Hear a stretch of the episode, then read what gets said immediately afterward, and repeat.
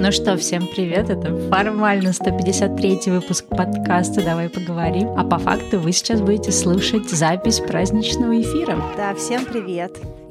Ну и для меня тоже большое изменение. Я все-таки долетела до, до Канады, и сейчас я сижу на обязательном карантине две недели в отеле. На передержке. На передержке, да. Вот поэтому, возможно, будут какие-то дополнительные шумы. Я сразу за них извиняюсь, потому что все равно это отель, поэтому периодически здесь какие-то бывают ремонтные работы, стук и прочее. Плюс люди ходят, рядом а, лифт, поэтому кнопочки и всякие звуки тоже есть. Плюс улица тоже такая немножечко прозрачная. Я не очень далеко от аэропорта, могут летать самолеты самолеты, ездить какие-то машины, поэтому надеюсь, что радость от того, что мы записываем выпуск, а не пропускаем пару недель, пока я сижу на карантине, будет достаточно для того, чтобы да.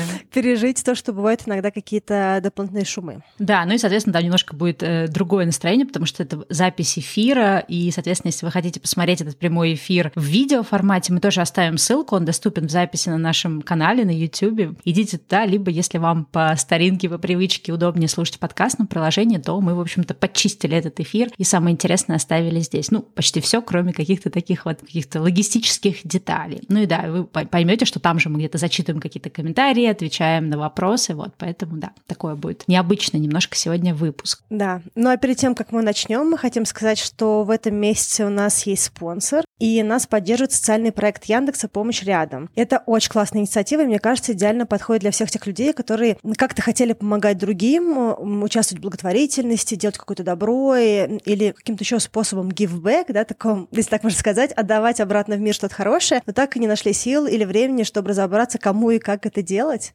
Да, этот проект работает очень удобно, и фактически это округление чека в сервисах Яндекса, которым мы пользуемся почти каждый день. Чек можно округлить до 10, 50 или 100 рублей. Например, вы потратили 225 рублей, и чек округлится в случае 10 рублей до 230 рублей. Если это округление до 50 рублей, то 250 рублей. Если до 100, то 300. И таким вот образом по такой вот логике. Да, если вы хотите помочь, то можете это сделать через сервисы Яндекс.Го, Яндекс.Лавка, Яндекс.Еда и Яндекс.Маркет. В вашем профиле в приложениях есть такой пункт «Помощь рядом». Нужно нажать кнопочку «Хочу помогать». И если вы позже захотите взять паузу, будет не очень много свободных средств или что-то еще, то в любой момент эту функцию можно отключить. Кстати, и сам Яндекс к собранным через округление деньгам добавляет еще 9 миллионов рублей каждый месяц. Часть денег идет на организацию бесплатных поездок на такси для маломобильных подопечных фондов участников программ, а часть на закупку фондами необходимых им товаров и продуктов. Да, в программе с поездками сейчас участвует более 50 фондов, закупками уже 7, и к ним постепенно будут добавляться новые фонды. На протяжении месяца, каждый понедельник, мы будем рассказывать вам чуть больше про этот проект, а также каким фондам вы помогаете, когда присоединяетесь к проекту помощь рядом. Нам лично очень, кстати, отзывается этот проект, потому что так бывает, что мы иногда забываем силу маленьких шагов и небольших инициатив. И даже 5 рублей, которые вы округлили с поездки, вместе с такими же суммами других людей, это огромная помощь фондам и тем нуждающимся, для которых эти фонды работают. На данный момент с округления собрано уже 46 миллионов рублей. Ну и надеюсь, вам нравится этот проект. Расскажите нам в Телеграм-боте, что вы думаете. Ну а если вы хотите узнать больше, то в описании мы оставим ссылку. Проходите и присоединяйтесь. Да, всем желаем поучаствовать в проекте Яндекс Помощь рядом. Ну и хорошего вам прослушивания записи нашего общего трехлетнего эфира. Погнали!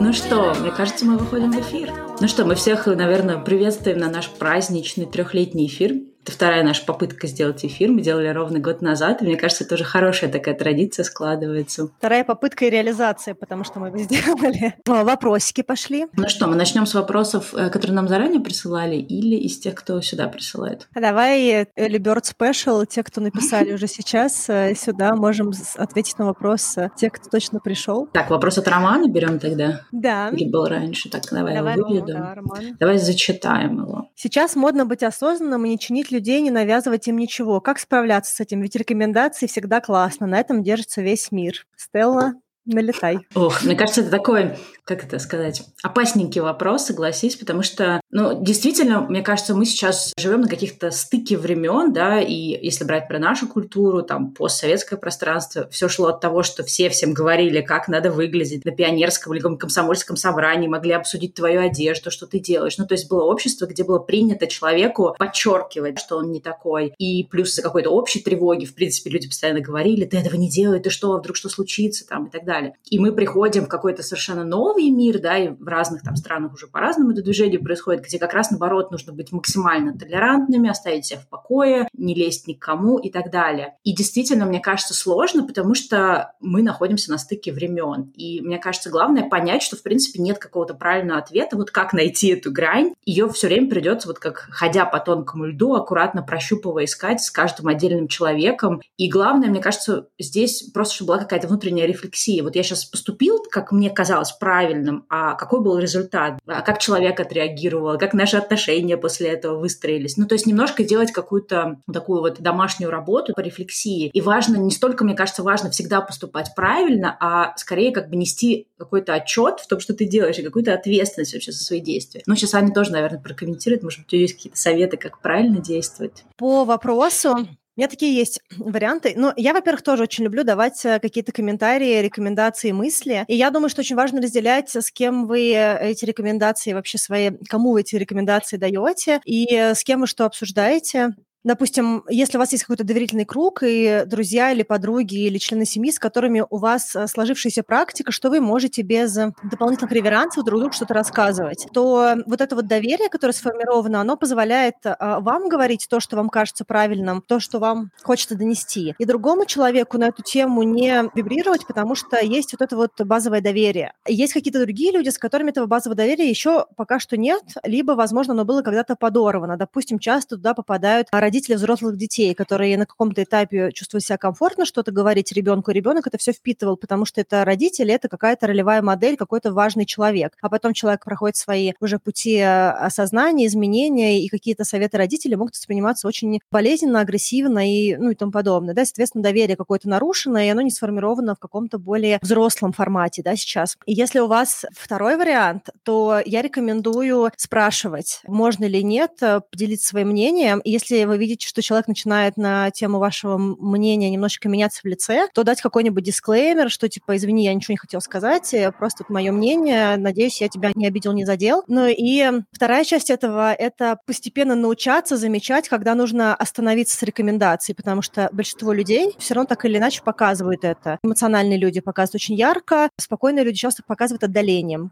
либо желанием уйти, выйти из разговора какими-то пассивно-агрессивными смешками и чем-то еще. То есть растить в себе наблюдение, мне кажется, это э, хорошая штука для того, чтобы выбирать, э, вам рекомендовать что-то другим людям, либо никому ничего не доносить. Но потом, мне кажется еще, что доносить и навязывать — это тоже два разных глагола, и э, делиться мнением это одно, а принуждать или каким-то образом рассказывать, что нет, тебе точно нужно подстричься, нет, тебе точно нужно выкинуть эту одежду, нет, тебе точно, или что-то еще, это немножечко другая вещь. Поэтому не знаю, насколько мы ответили или нет. Э, Роман, э, если есть какой-то follow-up вопрос, дополнительный вопрос к тому, что мы сказали, то можно его также задать в комментарии. Так, ну что, следующий вопрос.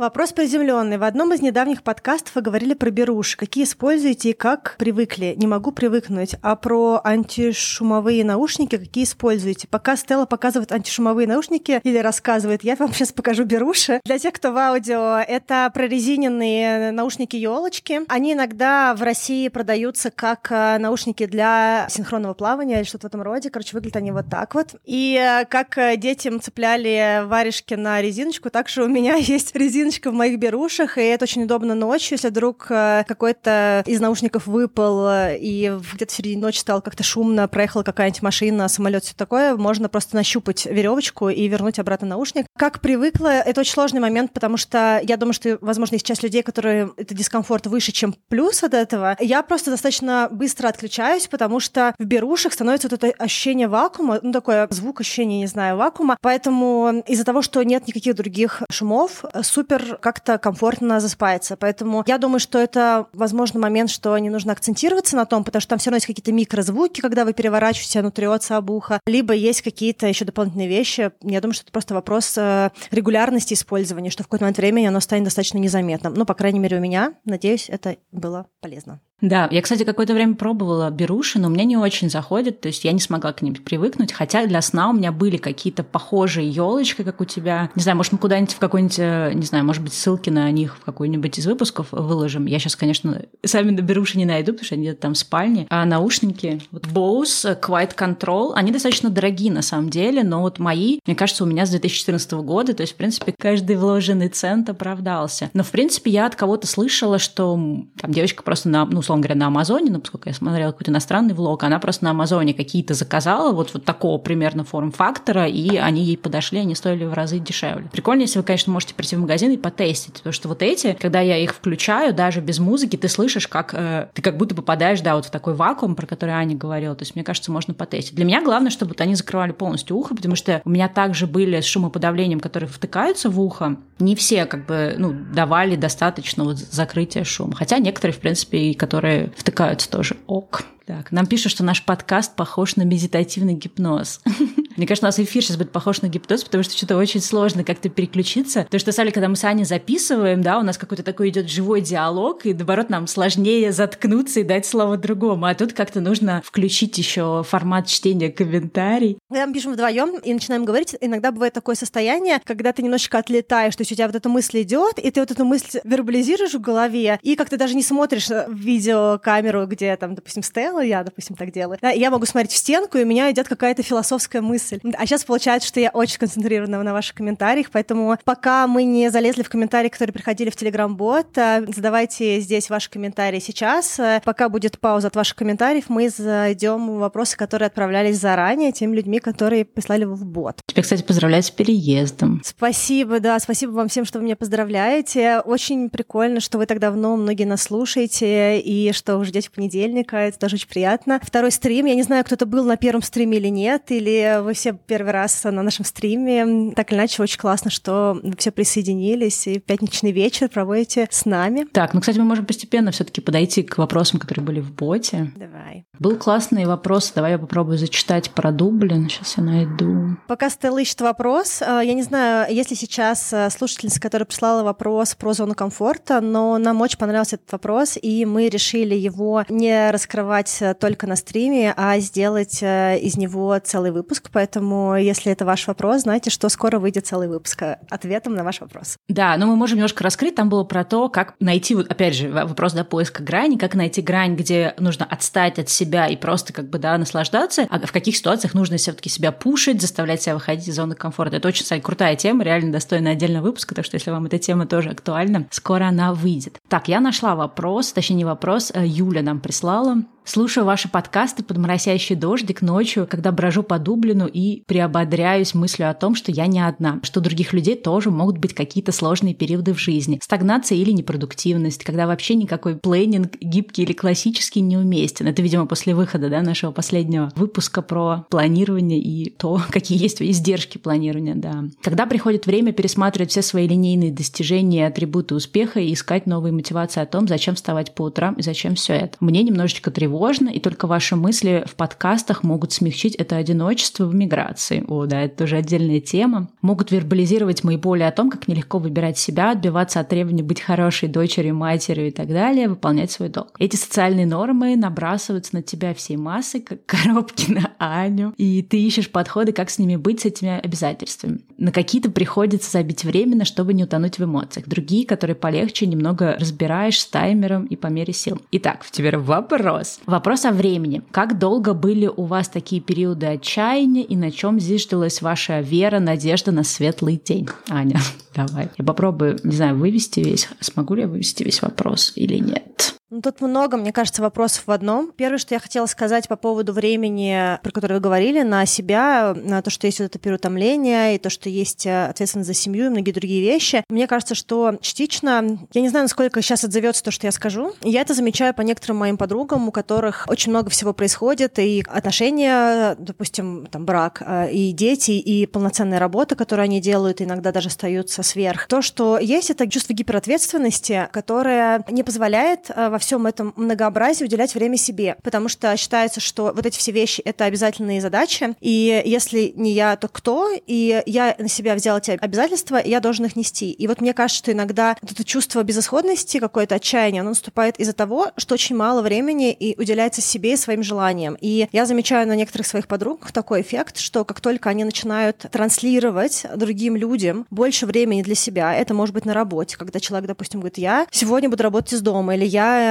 э, не возьму еще один кусок работы, потому что я просто его не вывезу, или мне нужен ассистент, или что-то еще. То есть это очень часто бывает страшно и волнительно так делать, потому что кажется, что сейчас откажут и вообще будут считать, что я некомпетентен что-то еще. Но при этом это какие-то микрошажки, которые человек делает для того, чтобы постепенно что-то становилось лучше. И через какое-то время, не сразу, вот это вот желание выбирать себя чаще и выбирать себя, прям для себя делать какую-то зону по времени, оно очень сильно помогает. И вот не знаю, отвечаю ли я на ваш вопрос или, или нет, можно, если вы здесь, прокомментируйте. Но первое, что я хотела бы сказать, не отвечая на последний вопрос в конце конце комментария, это то, что, возможно, все это ощущение, оно очень сильно привязано к чувству гиперответственности, к тому, что очень мало времени уделяется именно вам, и я бы начала бы с того, чтобы это время для себя отвоевывать, ну, каким-то образом транслировать другим людям или находить, и тогда тишина, возможность уделять время себе, делать какие-то вещи, которые давно хотелось сделать, это может быть все что угодно, это может быть просто посидеть в тишине, ванная, маникюр, встретиться с друзьями, просто уйти вдали час гулять, ну, то есть любая вещь, которая в этот момент является желанной желанной. Она очень помогает работать с этим э, чувством безысходности. Сейчас я перекину на Стеллу продолжение, а потом я еще отвечу на, на конечный вопрос. Да, ну тут на самом деле реально тоже можно отдельный выпуск про это записывать. Я сразу тогда буду отвечать на конец, раз Аня немножко прокомментировала верхнюю часть. Как часто бывают такие периоды, я на самом деле человек, у которого, не знаю, как можно сказать, такое настроение качели, то есть я раньше впадала в какие-то вот состояния, когда ты начинаешь там ставить что-то под сомнение, или ты чувствуешь там, что ты не вывозишь каких-то вещей, и мне казалось, что вот ты вот когда в этом дне находишься, что это вот это все как бы какая есть твоя жизнь, и что это вот это наступило вдруг. А потом ты начинаешь анализировать, ты понимаешь, что такие периоды были в моей жизни, и они будут. И я сейчас больше отношусь к тому, что, в принципе, в течение года могут там один или два раза случаться какие-то качели либо в сторону, когда у меня, наоборот, э, гипер много энергии, а потом, да, наоборот, я попадаю в состояние, когда, ну вот ты действительно понимаешь, что столько от тебя требует мир, ты сам, не знаю, люди вокруг, э, и ты просто это не вывозишь. И из того, что я согласна, то, что Аня говорила, в какие-то моменты задавать себе вопрос, а нахожу ли я время для себя, и иногда каким-то вот этим требованиям мира или других людей говорить нет. И на самом деле, ну вот это тоже какая-то штука, которую иногда приносишь в терапию, потому что иногда нет на это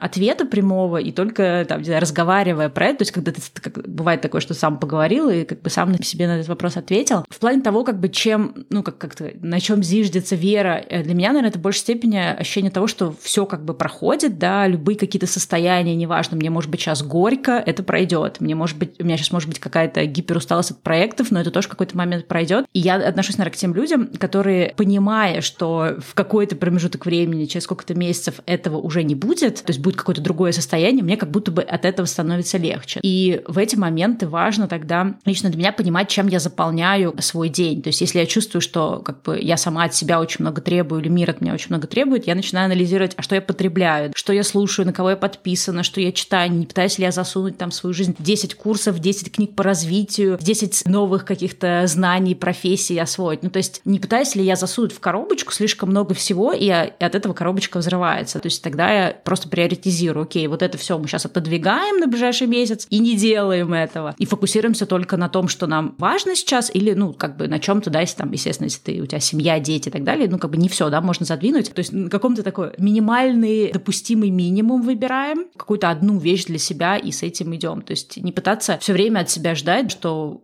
всю жизнь и все дни, да, каждый день я буду в одинаковом состоянии. То есть понимать, что нужно подстраивать как бы, проекты и жизнь по то состоянию, которое есть сейчас. Я хочу сказать, что, во-первых, автор вопроса у нас подключился и здесь э, давно, поэтому здорово, что вы можете реагировать в моменте, отвечать, э, заходит или не заходит ответ, и говорить что-то еще по поводу того, что, может быть, есть какое-то дополнение. И э, очень классный, смешной комментарий по поводу, как Наня наваливается коробки. Я просто хотела сказать, что я когда читала это первый раз, я очень смеялась. То, что я хочу сказать, сказать, отвечая на концовку вопроса. Первое, что иногда очень сильно помогает просто об этом говорить вслух. Когда очень сильно все подбешивает, когда кажется, что ни с чем невозможно справиться, то, что лично мне помогает, это говорить о том, что меня волнует, такому количеству ушей, которые готовы это слушать. То есть я иногда в некоторых своих тревожных ситуациях я просто звоню одной подруге, другу, второй подруге, второму другу. И в какой-то момент времени, во-первых, вот это вот само по себе это состояние, что мне так плохо, в какой-то момент времени оно перестает быть таким острым, просто потому что я немножечко уже даже устаю от этой истории сама. То есть на каком-то круге рассказов о том, что мне реально мешает, от чего мне плохо, из-за чего я тревожусь, от каких-то чувств апатии, я прям чувствую, что я устала от себя. То есть я устала уже рассказывать эту историю. И в этом есть определенный терапевтический эффект. То есть это перестает быть таким значимым. Это первая вещь, которую я лично делаю, что мне помогает в периоды, когда вот есть такая безысходность. Вторая вещь, которая мне помогает, это какое-то дерзание. Иногда это совсем глупая вещь. Допустим, вот у вас, к примеру, может быть очень много тревоги по поводу очень большого количества вещей. А потом вы взяли и сделали какую-то супер мелкую фигню, и она у вас сложилась. Не знаю, допустим, вы хотели подшить подол юбки. И вот он там месяц лежал, два месяца, полгода, еще что-то. И потом вы просто взяли, когда полное дно, взяли эту юбку, подшили ее или отнесли в мастерскую, если это нужно было сделать не вам, а нужно было отнести портному. И от этого так круто, потому что что-то в этой тревоге, в этой безысходности, в этом огромном количестве работ что-то сложилось в плюс, и вы чувствуете себя победителем. Какая-то мелкая фигня просто, не знаю, выкинуть вещь, которая давно не выкинулась, починить что-то. Просто за счет того, что в этой маленькой вещи вы преуспели, становится как-то эмоционально супер классно. Не знаю, насколько этот совет поможет именно вам. Мне очень часто это помогает. Я даже иногда намеренно иду на какие-то эти мелкие штуки, я прям чувствую удовольствие, и после этого могу сделать очень очень много вещей, которые я откладывала, если я просто делала какую-то мелкую ерунду, которую, опять-таки, откладывала. А вторая вещь — это отвечая на вопрос, вот то, что вы дальше пишете, что тревожно выбирать себя, да, потому что это неизвестность, и потому что вы не знаете, если, допустим, вы будете сейчас выбирать себя, а не получится ли вы, что вы здесь выберете себя, и ребенок упадет с качели. Такие, блин, вот первый раз выбрала себя, и какие проблемы. Теперь нам всем нужно там ехать в больницу, тратить деньги, бедный ребенок, бедный все. И вот этот страх того, что вы сделали что-то по-другому, и что-то плохое случилось, случилось, ну, как, как бы определенная форма тоже OCD или чего-то еще, да, такая, какая-то такая вещь, она очень сильно блокирует, но это от незнания того, что ждать, как сказать, от неизвестности. И выбирать себя, ну, вообще что-либо делать новое, что вы какое-то время не делали, что на каком-то этапе было не обкатанным, даже если вы раньше это делали. К примеру, вы жили в другой стране и свободно говорили на немецком. А потом вы взяли и не жили там, не знаю, 10 лет, где немецкий основной язык. И тут вы где-нибудь у себя в родном городе встречаете кого-то из Германии, и вы начинаете говорить, и у вас просто не идет. И огромный блок, и кажется, что вообще уже забыли язык. Но на самом деле это просто вот этот короткий момент, когда это перестало быть чем-то обыденным, рутинным и стало чем-то новым и далеким. Я долго говорю, но, возможно, вы поняли, о чем я говорю. Фактически Фактически просто нужно из неизвестности сделать известность и постепенно делать то, что вы знаете, что вы хотите сделать. Если вы хотите взять паузу, взять паузу. Если вы хотите не мыть посуду вечером, не мойте посуду вечером. Если вы хотите отдохнуть, отдохните. Если вы хотите пойти на маникюр, скажите там мужу, допустим, что я ухожу на маникюр, мне не будет два часа, и идите и не оглядывайтесь. Вот. Ну, то есть это страшно, но потом это постепенно становится менее страшно, а потом у этого есть какие-то плюшечки. Вот, не знаю, ответила нет, но как-то так. Да. Ну, Юля, кстати, отвечала некоторые. Да, Юля отвечает много раз, я вижу, спасибо за то, что вы прям в режиме реального диалога комментируете. Это супер классно, потому что когда мы записываем подкасты и когда мы делаем Q&A, нам не всегда понятно, мы вообще попали, не попали. Про это был вопрос. У нас иногда даже со Стеллой бывает такое, что мы взяли вопрос, допустим, я его зачитала, а Стелла начинает его отвечать, я думаю, блин, я вообще по-другому вопрос поняла.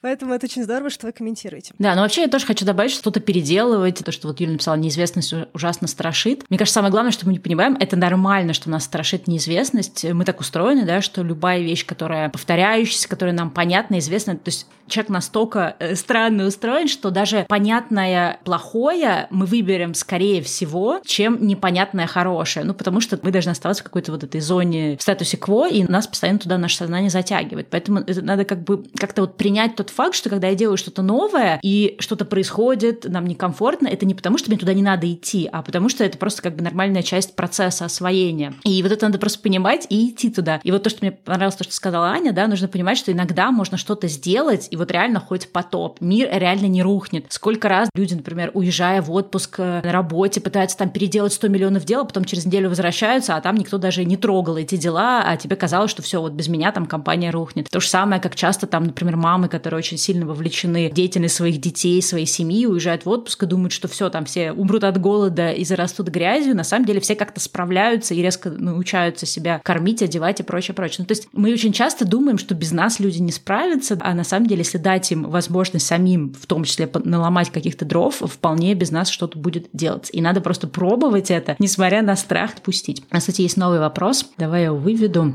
Там он двухкомпонентный. Да, там вот еще есть вопрос, как попросить, чтобы он не обиделся. Давай зачитай это, потом я выведу. Я просто не могу сразу два вывести.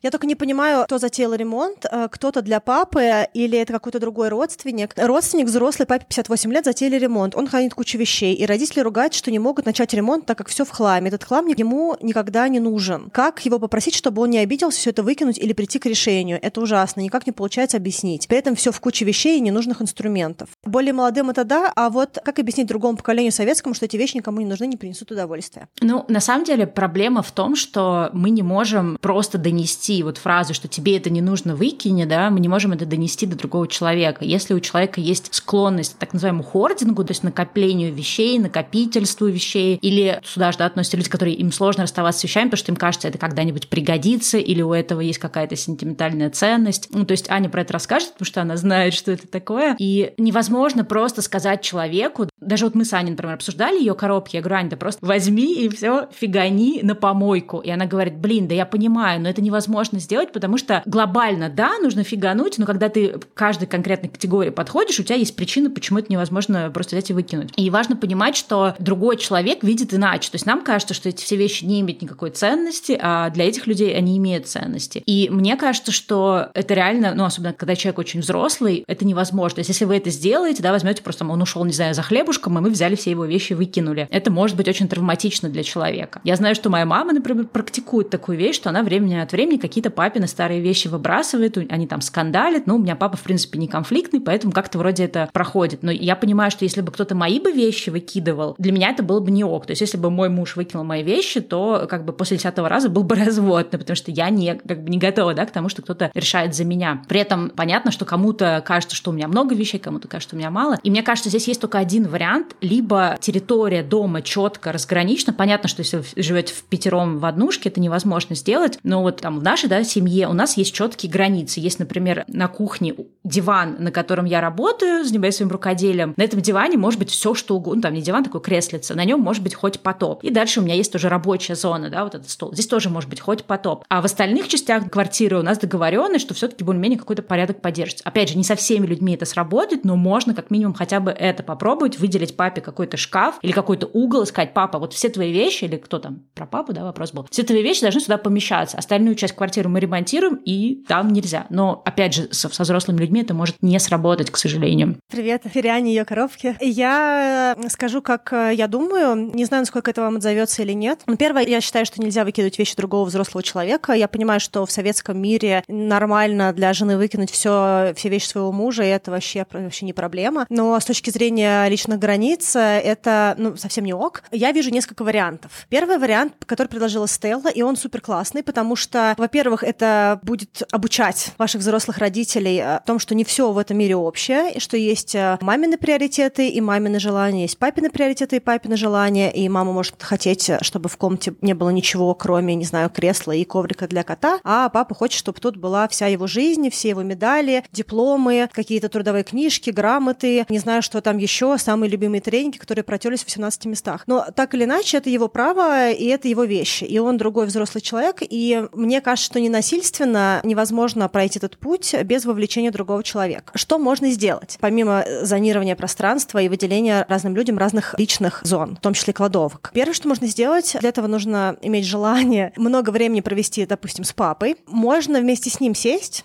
и сказать, давай посмотрим, что у тебя здесь. И все то, что нужно перебрать, без э, насилия над ним, то есть не говоря, что ну это же нужно выкинуть, выкинуть, выкинуть, да, то есть вот без каких-то таких вот штук, просто взять и говорить, ой, а расскажи про это, а что вот это такое? Ой, а вот это тебе нужно, а вот это тоже оставляем, давай с тобой посмотрим, что мы будем оставлять, что тебе хотелось бы сохранить. И, и, и прямо создавать кучечки, допустим, вот это мы хотим оставить, это пойдет вот в эту коробочку оставить. А вот это что? Ой, билетик, а чего это билетик? Ой, ты не помнишь, чего это билетик? Ну, может, тогда нам не нужен этот билетик? Ну, давай вот сюда выкидываем, да, такой билетик. Вот это ты не знаешь, но давай пока сюда положим. Это будет наша временная коробочка, где мы будем думать. Это очень много времени, это очень много эмоций, это очень много эмоций двух людей, ваше раздражение и это человек, который владелец этих вещей. Но это процесс, который позволит другому человеку ненасильственно отказаться от части вещей. Потому что сейчас все важно и все ценно. Но если это проредить, то есть через это посидеть, посмотреть, то, возможно, не все будет ценно. И человек сам примет это решение. А возможно, вы узнаете своего папу, допустим, получше, или, допустим, ваша мама узнает вашего папу получше. Ну, то есть это тоже может быть интересным упражнением для семьи. Еще одна вещь, которую часто делают, мне кажется, как раз э, в советском прошлом, это есть вот эти вот мертвые зоны. Допустим, нам же сейчас это не нужно, давай это отнесем А в подвал, Б в гараж, С на дачу. Я, кстати, думала про гараж, и думаю, можно папе снять гараж. Пусть там это делает. Есть какие-то зоны, ну, допустим, если родители могут себе позволить финансово, либо если вы можете позволить и хотите себе позволить финансово, да, потому что все-таки это не ваши вещи. Не знаю, где вы находитесь, я пропустила. Вы из Питера. Вот, в Питере стопудово есть сториджи, есть складские пространства. Они есть по разной цене,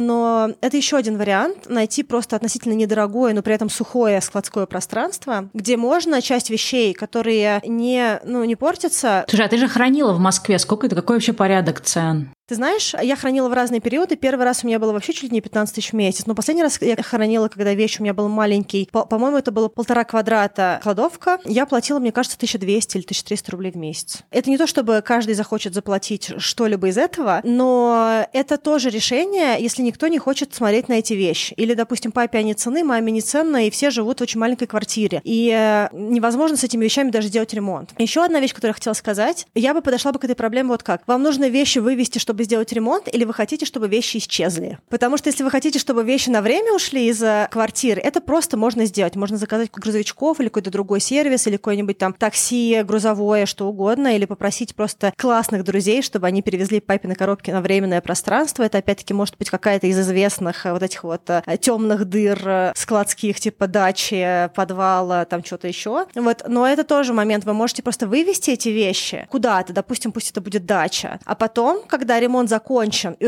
и будет новое пространство, возможно, папа тоже не захочет, чтобы эти все вещи были в новом пространстве. И временное отдаление вещей от квартиры, оно тоже может помочь решить этот вопрос. Не знаю, Роман, помогли мы или нет нашими советами. Вот такие мысли есть. Нам говорят, что мы очень мудрые. Я, кстати, вывела информацию о том, что у нас новый сайт. Ну, то есть, как бы для вас ничего не поменялось, но мы переехали на новый сайт. И, кстати, из-за этого были некоторые сбои в некоторых приложениях. Написали про CastBox и Spotify. В какой-то момент не выходили выпуски, потому что при переезде некоторые приложения не подтянули с нового сайта. Кстати, Маргарита, которая задала вопрос э, про зону комфорта, тоже нас смотрит и слушает. Она там прокомментировала ниже, и очень классно. И мы обязательно в ближайшее время этот выпуск сделаем. Да. Так, у нас были еще какие-то... А, вот, кстати, да. Вот Маргарита. У нас были какие-то еще в чате вопросы? Давай зададим что-нибудь. Не стесняйтесь задавать ваши вопросы сюда. Так, вот был вопрос. А, подожди, это был второй вопрос от той же Юли, мне кажется. А Юля, да, она написала же в, здесь в комментариях, что из Дублина целых два вопроса. Давай попробуй скопировать, а ты его прочитаешь. Вопрос. Как вы принимаете себя? Что помогает вам выбирать себя, если вы сталкиваетесь с социальным психологическим давлением? В выпуске про счастье вы говорили о том, что важно быть Гретхен и принимать свои особенности. Если ты сова, то лучше, что можно сделать, это принять уже это в себе и подстроить свой график работы. Я всегда была совой, с трудом продирающей глаза в 8 утра, но когда уменьшила нагрузку, а точнее уволилась с работы, обнаружила, что встаю утром сама, и даже без будильника, без чувства разбитости и усталости. Однако теперь появилось какое-то чувство вины стыда, но могла бы и раньше вставать, завтра завтрак хоть бы всем сделала, коль уж не работаешь. Как избавиться от него? В нем нет ничего рационального, ведь мой муж отметил положительные перемены. Ты стала с нами больше общаться, более живая, спортивная. Я обожаю быть еще лучше, хотя куда уж. А в попытке избавиться от назойливого чувства стыда я начала делать завтраки. Э, и каждый раз раздражаться при мысли о том, что я могу превратиться в домохозяйку. Это ужасно ощущается, как будто ты ничтожество или угодил в Catch-22. Да, ну давай я начну сначала. Моя любимая тема про сову. Ну, тут у меня есть два ответа. Во-первых, э,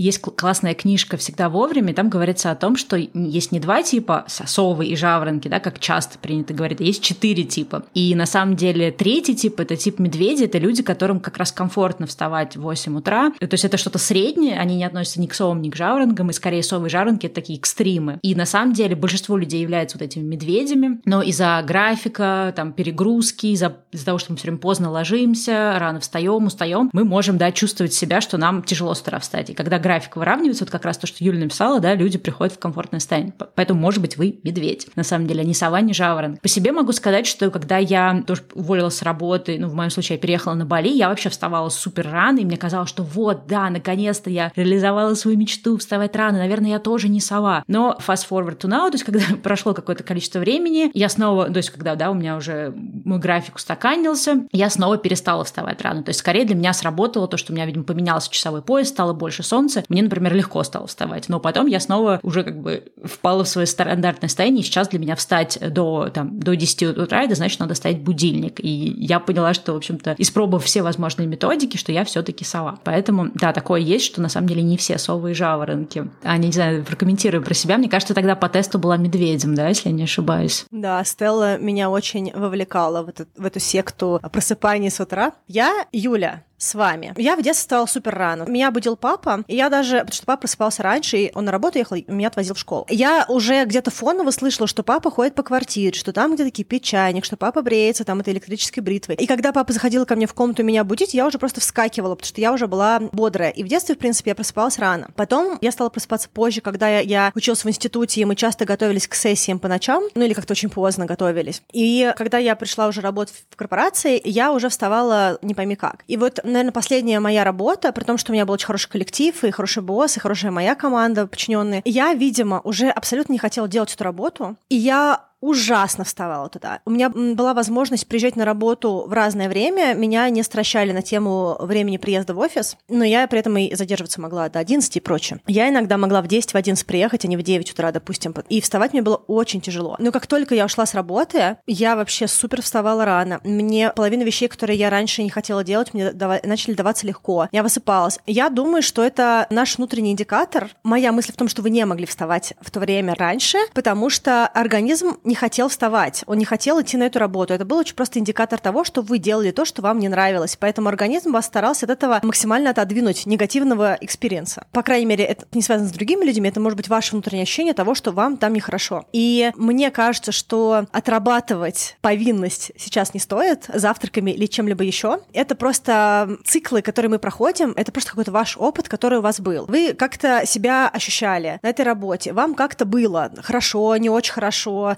сонно, плохо, грустно, там еще что-то. И вы не могли в тот момент времени по-другому поступать, просыпаться бодрячком, всех будить, готовить всем завтраки, танцевать, собирая ребенка в школу, что-нибудь еще. Вы могли то, что вы, вы делали. Все остальное вы на том этапе по какой-то причине, возможно, психологической, не могли. И точка. Это абсолютно нормально, что что-то из этого вы могли не хотеть делать, и, или вам было очень тяжело делать. Это первое, что я хотела сказать. Э, вы вполне, возможно, не сова и не жаворонок, и ничто. К примеру, я ничто, потому, ну, вот в плане просыпания, потому что у меня сейчас очень привязано к времени засыпания. То есть, если, допустим, я ложусь максимально адекватно по меркам социума, да, там в 10, в 11 и прочее, я встаю в 6, в 7 утра. В принципе, последние несколько лет я часто встаю в 6. Но если я буду неделю ложиться в час, в 2 ночи, у меня такие тоже были периоды, я, понятно, в 6 не встану. Еще, может быть, один-два раза я встану, просто по привычке организм меня выкинет сонную делать дела. Но через неделю я снова буду вставать в 8, в 9 и так далее. Поэтому для меня это вопрос желания вставать, ну, то есть как, как будет выглядеть мое утро из серии, и время засыпания. Возможно, у вас такая же история. Давай еще даже добавлю. У меня, кстати, самый такой, мне кажется, классный проверочный критерий, как понять, сова, не сова, жаворонок, или вообще сюда не подходите. Вот я чистая сова, мой муж чистый жаворонок. И для меня, например, всегда очень смешно, когда люди говорят, ну ты просто ляг пораньше, ложись раньше, и будешь раньше вставать. Я сколько раз пробовала ложиться в 8, в 9 вечера, я все равно стабильно просыпаюсь в 10, и получается, что я просто сплю дикое количество часов. Или мне говорят, ну ты встань пораньше, ты к вечеру захочешь спать. Даже если я встала в 4 утра, я все равно раньше часа ночи спать не захочу. А мой муж муж абсолютно обратная история. Он может лечь и ложиться, да, в какое-то время, там, в 2 часа ночи, но при этом он все равно будет вставать в 6 или 7, и у него часто такая есть фраза, он говорит, завтра, наверное, не буду рано вставать, можно будет выспаться. Я говорю, и во сколько ты планируешь встать? Ну, всем. то есть у него выспаться — это встать всем. И он говорит, что как только появляется первый свет, то есть становится светло, он сразу просыпается. Поскольку мы живем в Калифорнии, здесь, ну, как бы достаточно часто бывает рано, рассвета и солнца много, он говорит, я вообще не понимаю, как можно спать, когда светло. И вот это как раз для меня пример такого явного жаворонка, то есть неважно, во сколько он ложится, он все равно встанет рано. А для меня наоборот, неважно, во сколько я ложусь, я все равно встану поздно. Но это так. Я не до конца поняла, в чем Catch 22. Я хотела прокомментировать историю про домохозяйку. Мне кажется, что это гипотетически может быть не связано с завтраками, а возможно связано с тем, что вы сейчас ушли с работы. Я не знаю, чем вы занимаетесь, потому что этого нет в комментарии. Но если вдруг вам кажется, что от того, что вы сейчас... То есть это про завтраки или это про то, что вы, допустим, сейчас не работаете, вам страшно, что вы теперь с одной работы ушли, новой нет. Я думаю, что тут очень важно, чтобы себя не загонять, себя чем-то занять. Ну, то есть если там освободилось действительно время, хотя, по-моему, из предыдущего вопроса нет. Но если вдруг оно освободилось, то, возможно, имеет смысл что-то поделать интересное, либо если, допустим, вы хотите поменять сферу, возможно, имеет смысл посмотреть,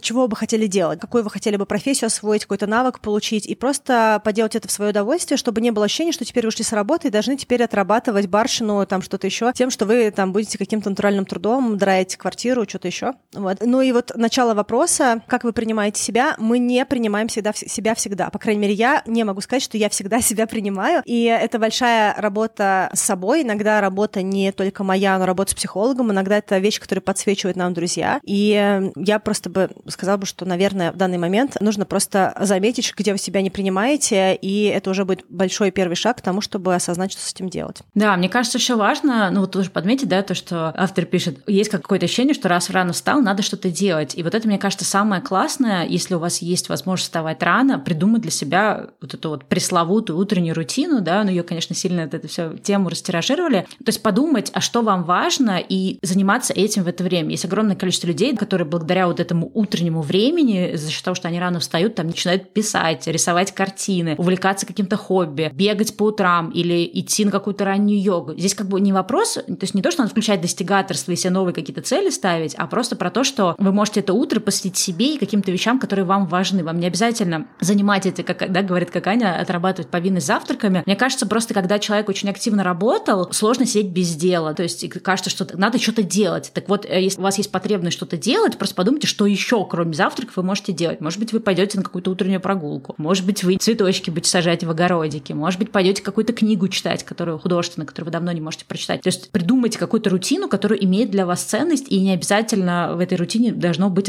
отрабатывание повинности в виде завтраков и так далее. То есть если до этого люди как-то справлялись, делали для себя завтрак, возможно, они и дальше справятся. Не перехватываете ответственность. То, что вы сидите дома, ну, то есть поня- э, мне понятно это чувство вины. У меня есть тоже такая тема, что поскольку я сижу дома в основном и работаю из дома, иногда мне кажется, что вот у меня муж пришел с работы, мне надо срочно суетиться, что-то делать. И потом я такая думаю, подождите, я сидела 10 часов, ну не 10, окей, там 5 часов монтировала видео, он приехал с работы. Но поскольку я была дома, у меня есть ощущение, что мне нужно что-то суетиться. Но он-то приехал с работы, сел и играет в компьютерную игру, а я побежала ужин готовить. Но у меня-то тоже не было отдыха, я же сидела монтировала. Я сейчас стараюсь эти вещи отслеживать, но это не обязательно, если это работа. Если вы просто сидите дома и там, не знаю, занимаетесь семьей, домашним хозяйством, это тоже работа считается. Важно это отслеживать, что вам не надо никак, из какого-то чувства вины, да, никакую повинность отрабатывать. Ну, видишь, это последний комментарий для Юли, и потом мы двинемся к следующему вопросу. Там от Светланы есть вопрос. Я хочу сказать, что тут есть вот эта вот еще история, что вот э, Юля комментирует, что скоро превращусь в домохозяйку, как те, над которыми мы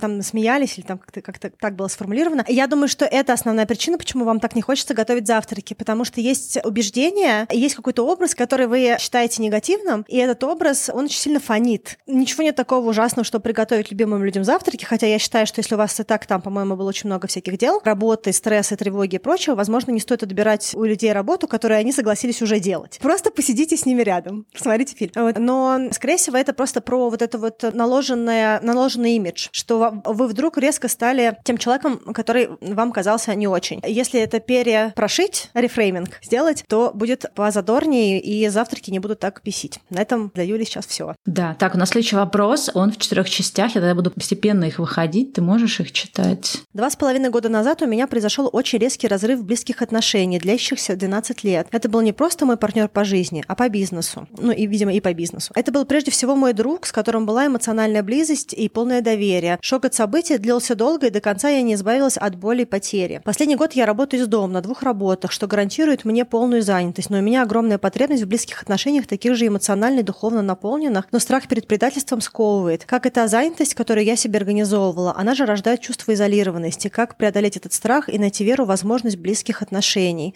Можно я быстро скажу, пока Стелла не прихватила? Есть такой момент, такая значимая и такая глубокая, что, возможно, вам будет очень тяжело и очень долго ее прорабатывать самостоятельно. И я бы, наверное, начала с того, чтобы подумать, готовы ли вы эти вещи обсуждать в терапии, потому что, возможно, ваш самый быстрый и короткий путь, и, возможно, это может быть вообще одна, две, три сессии, просто выговориться и пережить вот эту вот потерю, и пережить, я так понимаю, что там был какой-то факт предательства, не знаю, там в бизнесе или в личных отношениях, но была какая-то вещь, которая определенный рубец лет составила, и я думаю, что там уже сверху наложены какие-то переживания, и это все тяжело разгребать самостоятельно. Подумайте, возможно, что-то из этого проще сделать не самостоятельно. Но сейчас Стелла дальше прокомментирует, и потом я тоже прокомментирую уже про самостоятельное решение. Да, иногда такие вещи можно только с каким-то внешним человеком, да, специально обученным, действительно прорабатывать, потому что меня больше всего в этой, ну, как бы в этом вопросе, да, не то, что пугает, но как бы вот именно зацепило меня больше всего то, что есть вот этот страх доверия перед другими людьми, и мне кажется, что это вот самое важное на самом деле, что, во-первых, нужно отгоревать эти отношения, которые мы потеряли, отгоревать то, что с этим человеком этих отношений не будет, да, что дальше те какие-то моменты, которые заполнялись этим человеком или этим проектом, этих моментов не будет. То есть это нужно отгоревать, и иногда действительно, да, ну, то, что Таня сказала, нужен человек, который поможет это сделать, э, вы выговоритесь, и это поможет вам отгоревать это. Но другая как бы ситуация, что теперь есть вот этот страх снова попробовать, страх, что это снова с вами случиться. И это тоже отдельная история, которую тоже каким-то образом нужно в себе проработать. То есть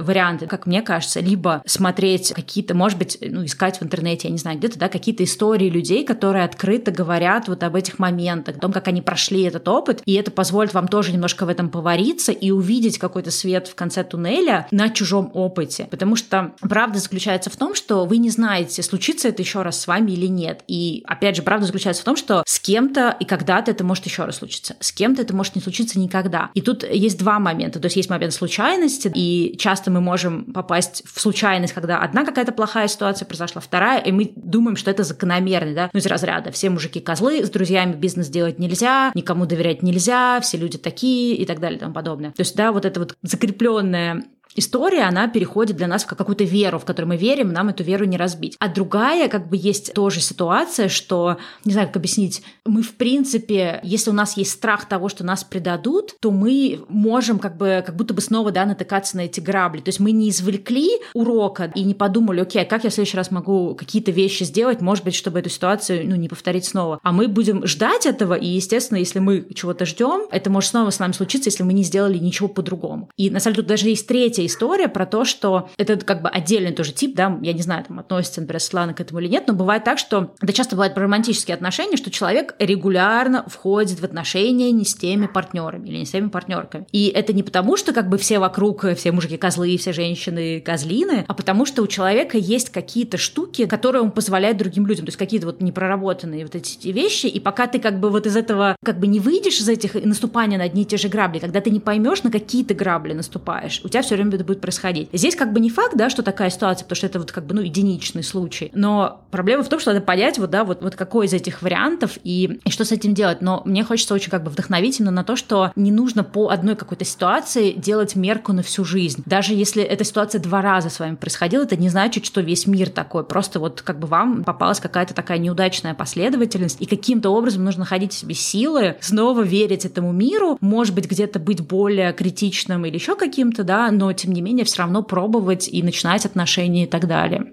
Я так понимаю, что э, история про то, что вы все время оказываетесь в одних и тех же отношениях, она здесь, ну, наверное, не актуальна, потому что 12 лет вы были только в одних отношениях, соответственно, у вас, ну, это просто какая-то история, которая произошла. Мы не знаем, что там произошло, да, в смысле, я и Стелла, да, поэтому мы отталкиваемся только от того, что вы нам говорите, и это не, не может дополнить нас, нашу картину, да, то есть, возможно, мы бы что-нибудь еще могли сказать, если бы у нас было больше информации. Из того, что вы сказали, первое, что я думаю, что 12 лет — это родной человек, и, соответственно, уход из вашего рутинного интимного круга, из вашего быта человека, это потеря близкого. Ну, если фактически смерть близкого. Ну, и так, если можно сказать. Смерть близкого прорабатывается гореванием и многими вещами. Это очень болезненно, и это нужно идти на эти чувства и, и прочее. Ну, в общем, первое, что вы можете попробовать сделать, можете посмотреть, а как преодолеть смерть близкого. То есть какие есть техники для того, чтобы преодолевать смерть близкого. Есть разные вещи, которые разные направления психологии используют. Для кого-то это какие-то перемещения на стульчиках, когда вы говорите за себя, э, выражаете свои переживания, вы говорите за другого человека, то, что вы хотели, чтобы вам человек сказал. Перепрошиваете это где-то просто это выраженные какие-то чувства, где-то это написание писем, которые позволяют выразить те эмоции, которые вы испытываете, и, возможно, более чем одного письма. Иногда это прям серия писем, пока не уйдет эмоция. Это, безусловно, не сдерживание эмоций, то есть это слезы, позволение плакать. Есть вероятность, что из-за того, что это предательство, вы себе этого не позволяете, потому что как будто бы этот человек, возможно, недостоин ваших слез или какие-то другие есть убеждения, которые этому мешают, что сдерживает возможность быстрее от этого избавиться, если так можно сказать. Поэтому открытость эмоций — еще одна вещь, которая помогла бы вам сейчас. Еще одна вещь, почему мне кажется это так сложно, потому что это не просто был человек, с которым вы, допустим, были в романтических отношениях, это также был бизнес-партнер, то есть человек фактически сидел на очень многих стульях, на стуле друга, на стуле бизнес-партнера и на стуле романтического партнера. И, возможно, были какие-то другие еще стулья, которые тоже он занимал. И эм, такой болезненный уход из вашей жизни этого человека парализовал для вас всю реальность. Ну или какую-то очень большую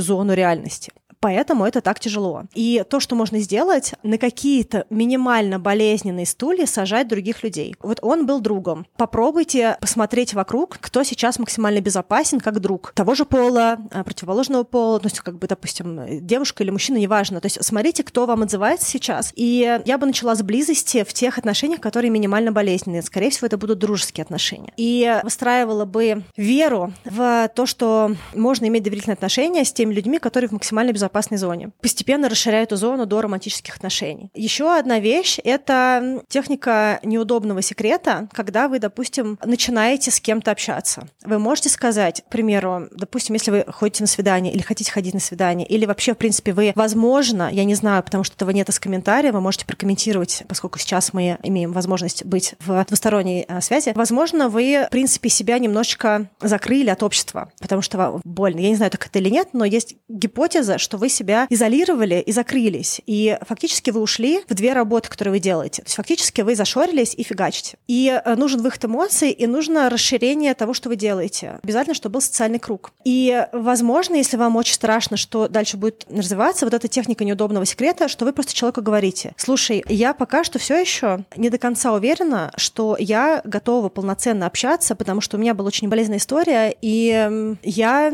сразу говорю, что, возможно, где-то я буду чрезмерно эмоционально. Возможно, какие-то вещи меня будут ранить. Я просто хочу, чтобы вы знали, что такое может быть. Ты знал, ты знала. И открытость, трансляция себя, возможно, вообще этот диалог, возможно, позволит чуть-чуть упростить вход в какие-то более доверительные эмоциональные отношения. Ну вот, наверное, такие у меня есть мысли.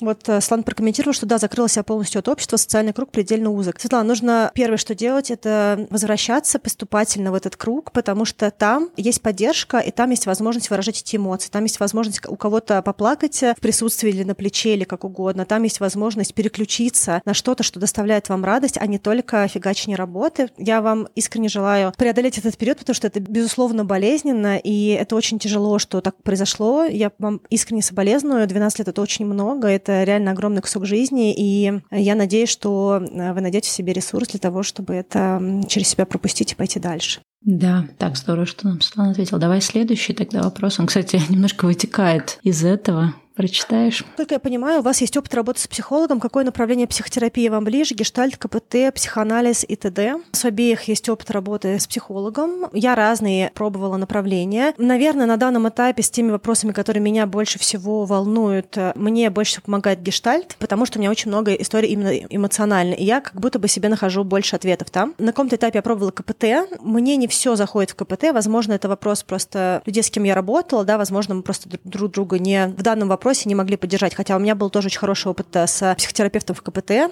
и он как раз мою историю про отношения за одну сессию, ну, там была очень простая история, просто я долго зависала на отношениях, которые закончились. И он буквально за одну, за две сессии э, со мной это проработал. Мне не всегда заходит КПТ, потому что часто это какие-то фреймворки, и я и так живу в своей голове. Там, где я могу отрефлексировать, у меня меньше вопросов. У меня чаще вопросы там, где я не могу себя контролировать, это обычно эмоциональное поле, поэтому как будто бы гештальт чуть-чуть больше меня корректирует, какие-то вещи для меня решает. Но вот это в моменте, мне кажется, что разные техники для разных людей могут быть э, актуальными. Единственное, что я, наверное, меньше всего склоняюсь к психоанализу, потому что, мне кажется, это долго, и это всегда про детство, и я вообще небольшой сторонник так далеко копать, потому что мне кажется, что мы все равно склонны повторять свои паттерны, и даже на нашей текущей жизни очень хорошо видно, где у нас что зависает. Ну и плюс это то, что нас больше волнует, а не какая-то детская история. Вот. Еще мне нравится краткосрочная стратегическая терапия. Мне кажется, что в ней тоже есть определенный цимис. Она здесь не была озвучена, но тоже хочу сказать. Пока Стелла возвращается, я тогда пока прочитаю э, комментарии э, Дэны. Вопрос. Получила психологическое образование 10 лет назад, работала по другой специальности. Психология со мной идет на протяжении всей жизни. Книги, семинары, тренинги, личная терапия. Сейчас понимаю, что хотелось бы двигаться дальше в этой сфере, но возраст, отсутствие практики, страх начинать с нуля мешает. Поделитесь, пожалуйста, своим опытом. Дэн, мне кажется, что это какие-то социальные установки, которые когда-то были популярны. Сейчас очень много информации про нейропластичность и то, что мы можем э, в любой момент нашей жизни что-то изучать, двигаться и развиваться. Я и Стелла на протяжении долгого периода времени разные вещи пробовали и даже профессионально реализовываемся. Если вы чувствуете, что вам это хочется делать, я бы на вашем месте бы не сдерживала себя и пробовала. Не знаю, сколько вам нужно или не нужно освежить что-то, что вы знали. Возможно, имеет смысл взять какой-то курс или какие-то семинары, которые вот э, на повышение квалификации или что-то еще, для того, чтобы почувствовать себя более уверенно и постепенно брать, возможно, бесплатную практику или потренироваться на тех людях, которые хотели бы с вами практиковаться бесплатно, либо за какие-то небольшие деньги. Это могут быть друзья, коллеги, кто-то еще. И постепенно набирать вот это вот ощущение уверенности в себе в, в этой сфере. Скорее всего, все получится. И это просто страх того, что вы это давно не трогали, условно говоря. Вам так или иначе явно это интересно, и надо дерзать. Мне кажется, у нас был какой-то выпуск про обучение во взрослом возрасте,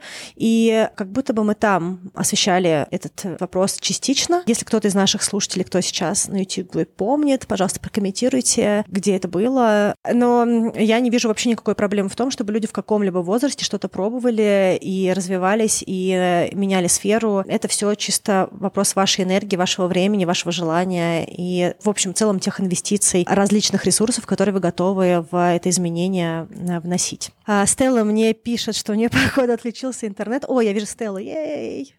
Алло, Стелла, ты здесь? А, Стелла, ты пока подключаешься, и я пока тебя не слышу, хотя вижу, что ты что-то делаешь ртом. Да, это очень удивительно, что я думала, что меня выкинула, а потом я нашла себя одна. Поскольку я уже а, ответила Кристине, я параллельно ответила также Дэнни, поэтому ты можешь ответить сразу на два, потому что они близкие. Мне кажется, что поскольку люди вообще в психологию, в психотерапию приходят абсолютно из неожиданных профессий, я знаю много примеров, то мне кажется, вообще не важно, какой перерыв, вопрос просто в том, что, наверное, нельзя просто взять и начать, как мне кажется, терап... ну, проводить да, терапевтические сессии, то есть нужно пойти в личную терапию, как это обычно вводится у психологов, нужно найти супервизора и, возможно, иметь смысл пройти какое-то повышение квалификации, какое-то дополнительное обучение, да, чтобы освежить знания, потому что мне кажется, что если ну, опираться на знания, которые получены в университете по психологии там 10 лет назад, то это, возможно, что-то уже не очень актуально. Вот. Но если вы, например, все это время продолжали да, изучать что-то, ходить в терапию, какие-то читать статьи, исследования, какие-то в общем, штуки, да, изучать психологию, то, мне кажется, почему нет. И тут, кстати, я вывела комментарий. Да, у меня, к сожалению, я теперь не смогу выводить старый комментарий, потому что поскольку я загрузила, все у меня пропали. Но так или иначе, да, был ответ, что кликается вопрос, тоже задумалась над сферой деятельности, и есть страх, что придется начинать все с нуля, и что я окажусь в точке ноль как специалист профессионально? Кстати, хороший вопрос про страх оказаться в точке ноль, потому что, мне кажется, мы с тобой недавно прям это обсуждали. Мне кажется, что, э, в принципе, да, как бы это нормально, что есть этот страх. Во-первых, потому что, когда ты чего-то достиг, ты уже привык к какой-то деятельности, да, у тебя есть какое-то чувство комфорта от того, что ты знаешь, ты знаешь свои знания, ты знаешь свою экспертность, ты понимаешь, что ты можешь людям, да, давать. Если там ты ищешь работу, ты понимаешь, сколько просить за свою работу. У тебя есть некий такой статус, да, если ты уже, например, давно в какой-то области работаешь, и это тоже делает, ну, это какой-то фундамент, да, который делает делает тебя устойчивым, стабильным в этой области. Когда ты приходишь в новую область, там очень много всего. Ты не знаешь, кто ты там, что, да, или ты там на самом, в самом низу, а ты до этого, например, 20 лет был юристом, и ты привык, что ты такой высококвалифицированный юрист, к тебе все обращаются на «вы» и вообще смотрят в рот, когда ты говоришь. А тут ты приходишь, например, решил стать дизайнером одежды, приходишь, да, и не знаешь каких-то элементарных вещей, и сложно смириться с тем, что когда-то ты знал все и был гуру, а теперь ты не знаешь ничего. Но мне кажется, здесь важно понимать, что процесс освоения, ну, как бы он тоже будет временным, когда-то вы и в этой новой области тоже этого достигнете, и мотивация должна быть за счет того, да, что если я хочу в эту новую область идти, да, если я хочу поменять область, то, ну, как бы ничего страшного в том, что какое-то время я буду чего-то не знать, что я буду на нуле, или что я буду меньше получать, ну, вот мы как бы с Аней этот путь проходили, и оглядываясь назад, я понимаю, что да, это очень сложный и тяжелый период времени, и очень много сомнений каких-то, и сложно себя там чувствовать снова голодранцем или снова каким-то новичком. Но оглядываясь назад, ты понимаешь, что это стоило того, потому что продолжать оставаться в какой-то области просто потому, что тебе здесь уютно и комфортно, но в глубине души ты хочешь что-то другое, это, мне кажется, неправильно, потому что для общего какого-то ощущения гармонии и счастья это обычно нехорошо. Да, я пыталась найти какой-то был выпуск недавний, но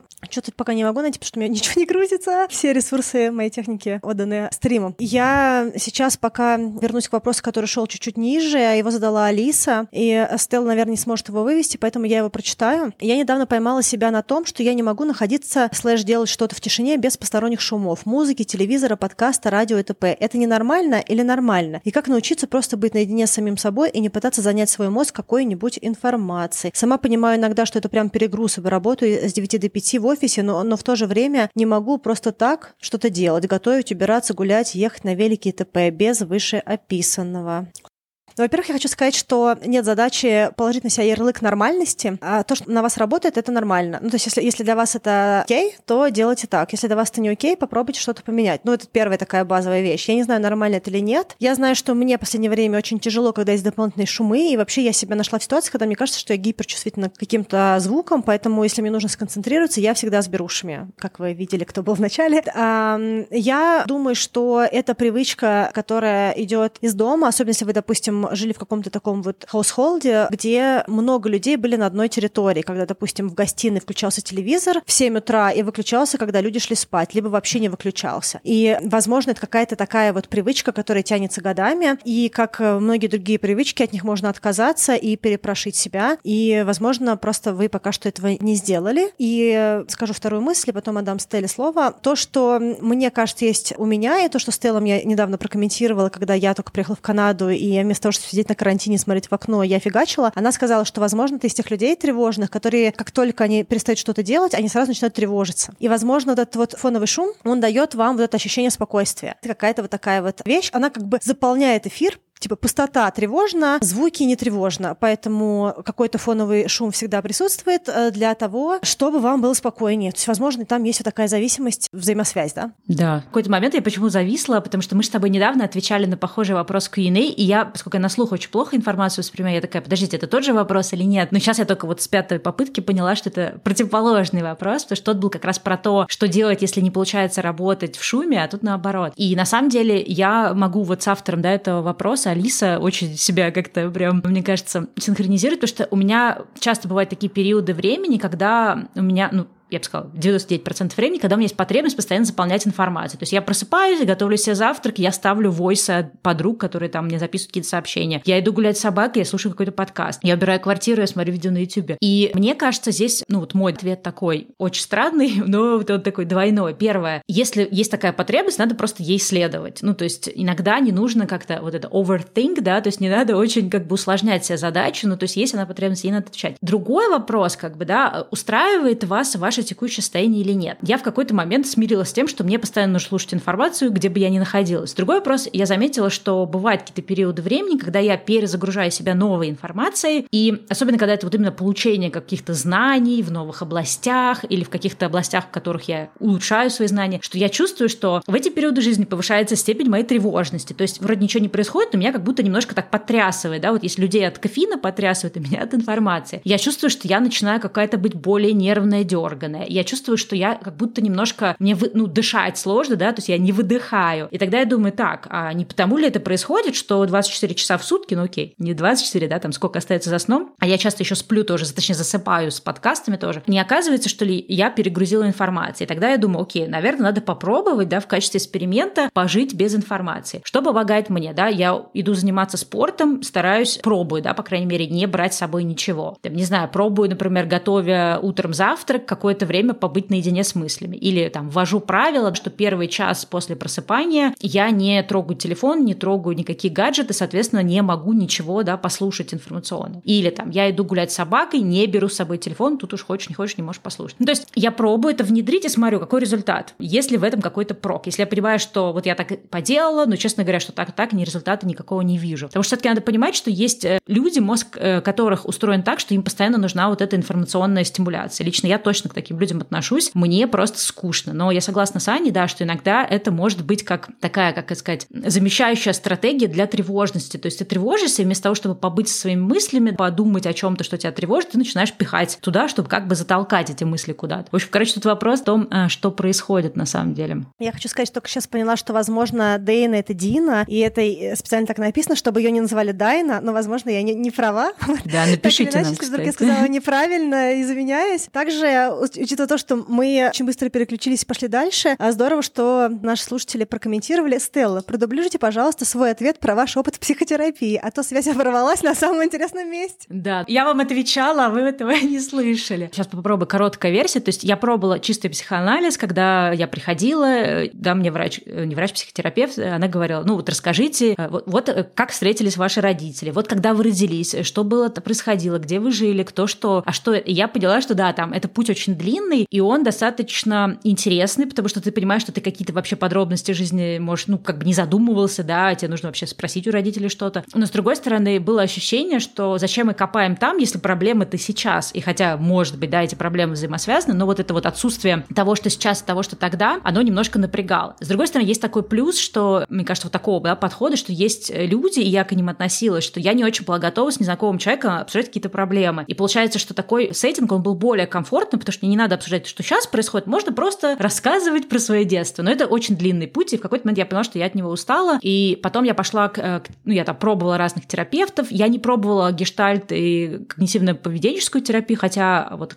а нет, гештальт я одну сессию пробовала, но не смогла ничего за нее понять. Мне сама терапевтка не подошла, и потом я ушла уже такую более долгосрочную работу с той женщиной, с которой я работаю сейчас. Она, я так понимаю, начинала как э, психоанализ, а потом э, пробовала разные какие-то тоже методики и, как это называется, не сказкотерапия, когда ты через какие-то события что-то объясняешь. То есть она использует разные методики. Я, честно говоря, не совсем понимаю, в каком она конкретно подходе работает, но, по сути, мы с ней обсуждаем текущие ситуации и иногда уходим в какие-то ситуации детства, молодости, иногда не уходим и обсуждаем какие-то конкретные. Скорее, у нас какой-то такой диалог, разговор, она мне задает вопросы. Мне кажется, что если ты не пробовал совсем терапию, сложно понять, какая лучше подойдет. И из того, что я понимаю, что есть терапия, где ты просто обсуждаешь ситуацию, терапевт задает тебе вопросы, а есть когнитивно-поведенческая, которая конкретно обсуждает э, паттерны твоего поведения. То есть ты, у тебя есть какое-то поведение, которое ты хочешь исправить. И тебе дают какие-то задания, упражнения, просят тебя там написать 10 чего-то или какие-то штуки делать. И вот мне кажется, если вы любите всякие штучки, домашние задания делать, то есть как будто, когда, знаете, в, в книгах по психологии написано «возьмите листочек и напишите», и вы чувствуете, что для вас это работает, тогда когнитивно-поведенческая терапия для вас подойдет. А в остальном, мне кажется, не так важно. Важно, чтобы, мне кажется, что больше, чтобы вы просто совпали с самим терапевтом по характеру, потому что я вот, как я говорила, пробовала разных, и первое время мне казалось, что терапия — это какой-то бред, потому что меня пугали люди, с которыми я общалась, а сейчас у меня терапевтка — такой человек, с которым я бы даже дружить бы хотела, если бы это было бы возможно, но, к сожалению, терапевты с вами не дружат. Ваши терапевты, а так, в принципе, дружат. Так, Давай следующий вопрос. Привет, Аня и Стелла. Было бы круто, если бы в одном из выпусков вы просуждали на вопрос, как лечить свои цели от навязанных обществом. Я заметила, что в ваших биографиях были такие повороты, как переезд смена корпоративной работы на фриланс, поэтому думаю, вам есть что рассказать. Спасибо. Да, ну что, что я могу сказать про навязывание общества? Мне кажется, еще важно понимать тоже, сколько вам лет, потому что, ну, опять же, я не знаю, для всех ли так будет, но для меня как-то так было, что чем старше я становилась, мне стало больше, что называется, пофиг, да, на то, что хочет от меня общество. И это тоже важно понимать, что когда тебе 18-20 лет, ты все-таки более зависим и от мнения твоего окружения непосредственно, и от мнения каких-то авторитетных для тебя людей. Они могут быть как бы авторитетными, потому что ты выбрал их как авторитет, какие-то учителя, какие-то там, не знаю, гурические гуру, какие-то блогеры, какие-то селебрити, и это могут быть люди, которые для тебя авторитеты просто по умолчанию, твои родители, это какие-то, может быть, там школьные учителя, ну, то есть кто-то, кто так сложилось, что ты их воспринимаешь как некие авторитеты. И мне кажется, что чем моложе, тем сложнее это сделать, потому что почему понять, почему мы как бы в принципе следуем каким-то чужим целям. А людям свойственно быть частью чего-то, мы так, э, так сказать, заложены, да, мы так заложено так в нас эволюционно, что выживаемость, а по крайней мере раньше людей в группах была выше, чем выживаемость в одиночку, поэтому в нас был заложен такой ген, не ген, даже сейчас не совсем корректное слово, чтобы мы стремились как бы сбиваться в кучки и не сильно быть отшельниками. Сейчас, как, в общем-то, для выживания нам уже не нужно быть в кучках, но эта штучка в нас до сих пор живет. И часто наш страх не следовать каким-то запросам общества, или когда мы подсознательно им следуем и не понимаем, что наше, а что нам общество навязывает, оно как раз вот э, ну, с этим связано, что подсознательно мы все равно будем выбирать, не сильно выбиваться. И мне кажется, что довольно-таки сложно, на самом деле, понимать, что твое, а что чужое, но если долго про это думать, да, если как бы какое-то время проходит, ты уже начинаешь как бы лучше это отделять. И мне кажется, первый шаг — это, в принципе, ставить все под сомнение, ну, не в смысле такой впадать в какой-то такой вот э, критицизм не нужно, а, в принципе,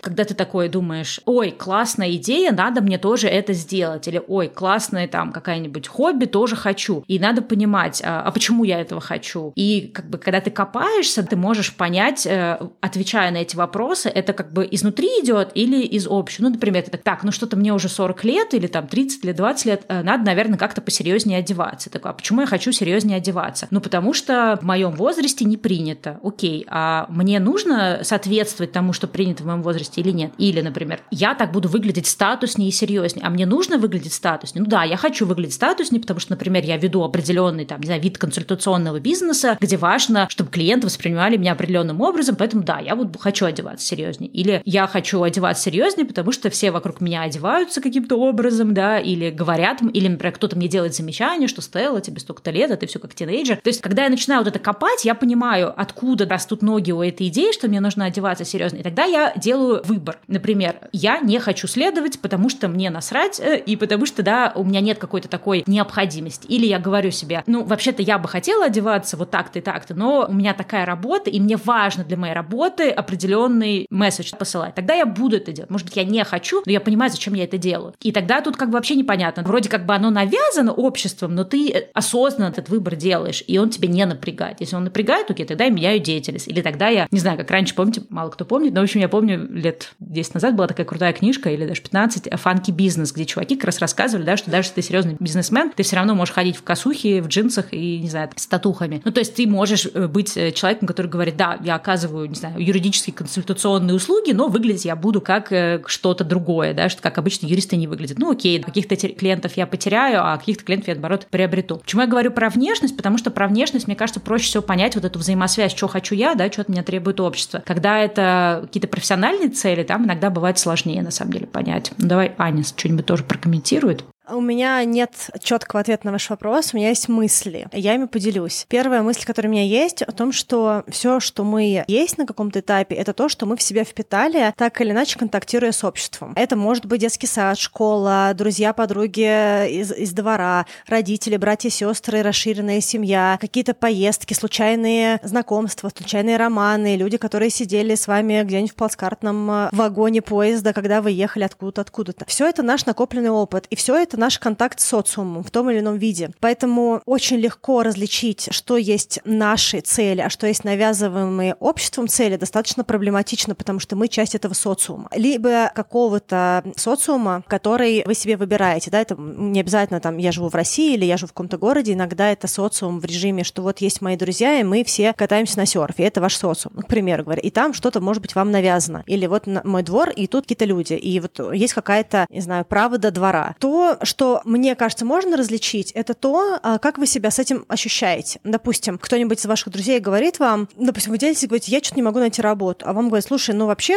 у нас в культуре принято, что если ты ищешь работу, ты идешь э, на работу устраиваться в пиджаке, к примеру, и рубашке. И э, ты такой, блин, а я все время хожу в джинсах и в майке растянутой. Возможно, в этом причина. И, возможно, если я сейчас возьму навязываемую с обществом норму, я смогу лучше найти работу. И дальше вы на себя это пробуете, вам это отзывается или не отзывается. И мне кажется, что критерии понимания, чьи это цели, зависят от того, как вы себя чувствуете. Если вам говорят, как вам нужно одеваться, и вам от этого плохо, значит, это чужая цель. Если вы что-то делаете, и у вас э, что-то меняется к лучшему, то есть вы получили эмпирический опыт а, от того, что это хорошо, вы можете закрепить себе эту цель. И я думаю, что реально можно разобрать, что это не ваша цель, только если у вас идут какие-то очень сложные такие эмоциональные пертурбации. Я не знаю, так или нет с точки зрения психологии, это моя какая-то субъективная правда. И мне кажется, что контактируя с миром, в какой-то момент времени получаете эту обратную связь для самих себя. Если у вас а, хорошо идет то, что идет, значит, вам это норм. Это то, что вас, вам помогает. А если вы чувствуете, что плохо, вы начинаете это копать, и дальше вы это все разгребаете. Мое, не мое. Я хочу пятерых детей, или это просто у моей бабушки было пятеро, и я ее очень любила, поэтому я тоже хочу пять. Это вопрос для задавания вопросов, иногда для работы с психологом, если это какая-то очень сложная цель, очень, очень болезненные какие-то установки. Но фактически это когда вот то, что Стелла привела пример, вы контактируете с, с миром, что-то происходит, вы не понимаете, почему вы бесконечно бьетесь об стену. И в какой-то момент времени вы садитесь, и это, эту вещь прорабатываете с кем-то, с другом, с психологом, когда вам задают вопросы. Вот. В общем, мне кажется, что чем дальше в путь, тем, то есть чем больше точки контакта, тем больше понимания вашей цели или нет. Но так или иначе, очень много вещей, они так или иначе к нам почему-то пришли, и мы почему-то их на каком-то этапе выбрали. И если они вам не отзываются, если вы чувствуете себя плохо, то вы просто над этим работаете. Вот. Ну что, твои мысли отзываются. Ну что, мне кажется, можно потихонечку подводить итог сегодняшнего эфира. Да, мы еще один вопрос не ответили из бота. Давай им подытожим и на этом, наверное, закончим. Сложный, долгий, но, возможно, мы на него очень быстро ответим. Вопрос от Юли. Вопрос, возможно, странный, но мне кажется, прикликается с темами подкаста. Мы с мужем получили наследство, скажем так, в размере нескольких миллионов рублей. Вроде бы отлично, но не совсем понятно, как с этим быть. Мы живем в Москве, поэтому просто жить на эти деньги и не бедствовать не получится. Закрыть ипотеку целиком тоже не хватает. Да и хотелось бы получить больше удовольствия такой удачи. Все советы в интернете сводятся к различным видам инвестирования, и все. Мне бы хотелось как-то использовать деньги так, чтобы от них была польза и мне, и мужу, чтобы они помогали как-то улучшить уровень и качество жизни. Так как я сканер, у меня такое количество мыслей, что можно было бы сделать, но все очень страшно. Потому что ведь вложу деньги, потеряю интерес, останусь без денег и без чего-то работающего. И по факту выходит, что я в ступоре, мысли нет, страшно, деньги лежат просто так и медленно, наверное, сгорают. В конце хочется оправдаться, типа, эти проблемы белых людей, но хочется выжить из такой возможности максимум и спустить просто на шмотки гаджеты. Да, вопросы стали довольно-таки сложные. Но мне кажется, что вообще, по-хорошему, такие вопросы надо, конечно, задавать не рандомным людям в интернете, а специально обученным людям, да, то есть каким-то финансовым консультантам. Понятно, что это, наверное, немножко такой западноамериканский подход, ходить к консультантам. То есть не к тем, которые в интернете, в Инстаграме консультанты, а те, которые профессионально этим занимаются каждый день, никакие Инстаграмы не ведут и прошли определенную сертификацию. То есть их спрашивают, что сейчас происходит с рынком и какой смысл вообще, точнее, в, как, в какую область имеет смысл это, эти деньги вкладывать. Если, конечно, по философству, что бы сделали бы мы, я бы, наверное, во-первых, задала себе вопрос, если у меня какие-то давние хотелки, мечталки, не знаю, например, там, я всегда мечтал отправиться в кругосветное путешествие, или я всегда мечтал продать квартиру, в которой живу сейчас, и переехать там, не знаю, в таунхаус, или я всегда мечтал купить яхту и на ней каждый день плавать. Ну, то есть, если есть какие-то хотелки, которые вписываются в эту сумму. Понятно, что сумма не огромная, да, я сейчас называю какие-то мифические вещи. Ну, то есть, может быть, э, это как раз тот э, шанс, когда судьба вам дала денег на то, чтобы вы что-то реализовали. Не знаю, там, начали стартовый капитал для открытия какого-нибудь там интернет-бизнеса или интернет-магазина или какого-то кафешечки или еще чего-то. То есть, может быть, туда отправить, да, потому что как бы накопить эту сумму сложно. А вот она как раз дана. Если речь идет про то, чтобы как бы приумножить эту сумму, то, ну, вот как бы здесь все-таки надо какие-то э, консультации получать. То есть, я бы эти деньги вложила бы в инвестиции, но для этого нужно либо разбираться в инвестициях, либо понимать, куда вкладывать. Ну, то есть я бы, если у меня была бы такая сумма, я бы все-таки пошла бы к какому-то финансовому консультанту и сказала, вот я хочу проинвестировать, куда мне инвестировать, в акции, не в акции, какие-то фонды, не фонды, да, и так далее. То есть я бы, наверное, поступила бы каким-то таким вот образом. Но я так понимаю, что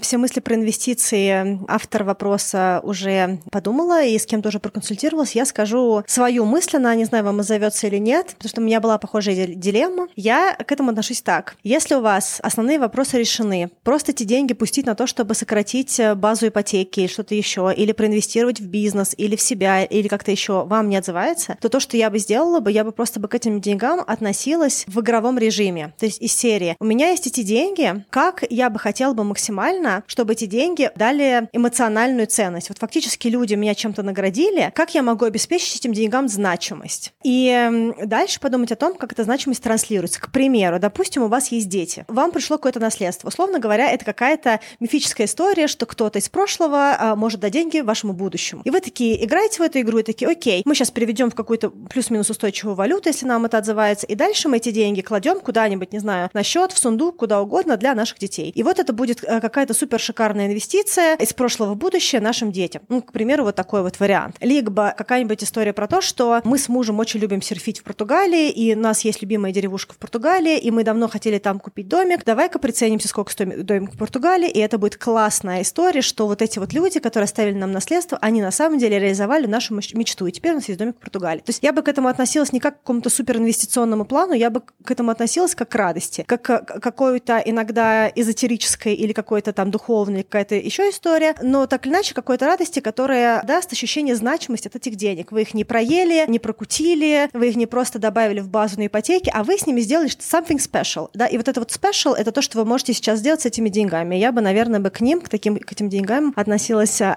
именно так. И, возможно, это даст вам больше радости, чем любые инвестиционные проекты на данном этапе, к которым вы, скорее всего, потому как вы комментируете, не готовы. Возможно. Ну что? Ну что, мне кажется, что на этом можно ставить точку, жирненькую точку в этом эфире, эфире номер два. Да, прежде чем это сделаем, мы хотим э, вбросить бомбу к вам, которую нам вбросила Алиса, и мы периодически про нее со Стеллой сами говорим, э, и не находим решения. Когда-то давно, мне кажется, этот год, может быть, был 19-й, э, Стелла запустила исследование, опрос, чтобы узнать, кто вы, чтобы мы могли чуть больше понять про наших слушателей. И э, Google Форм лежит в нашем выпуске, каждом практически внизу, если вы хотите пройти опрос. И мы, когда э, это анонсировали, мы сказали, что пройдите опрос, мы вам дадим какую-нибудь плюшечку. И Сказали и забыли.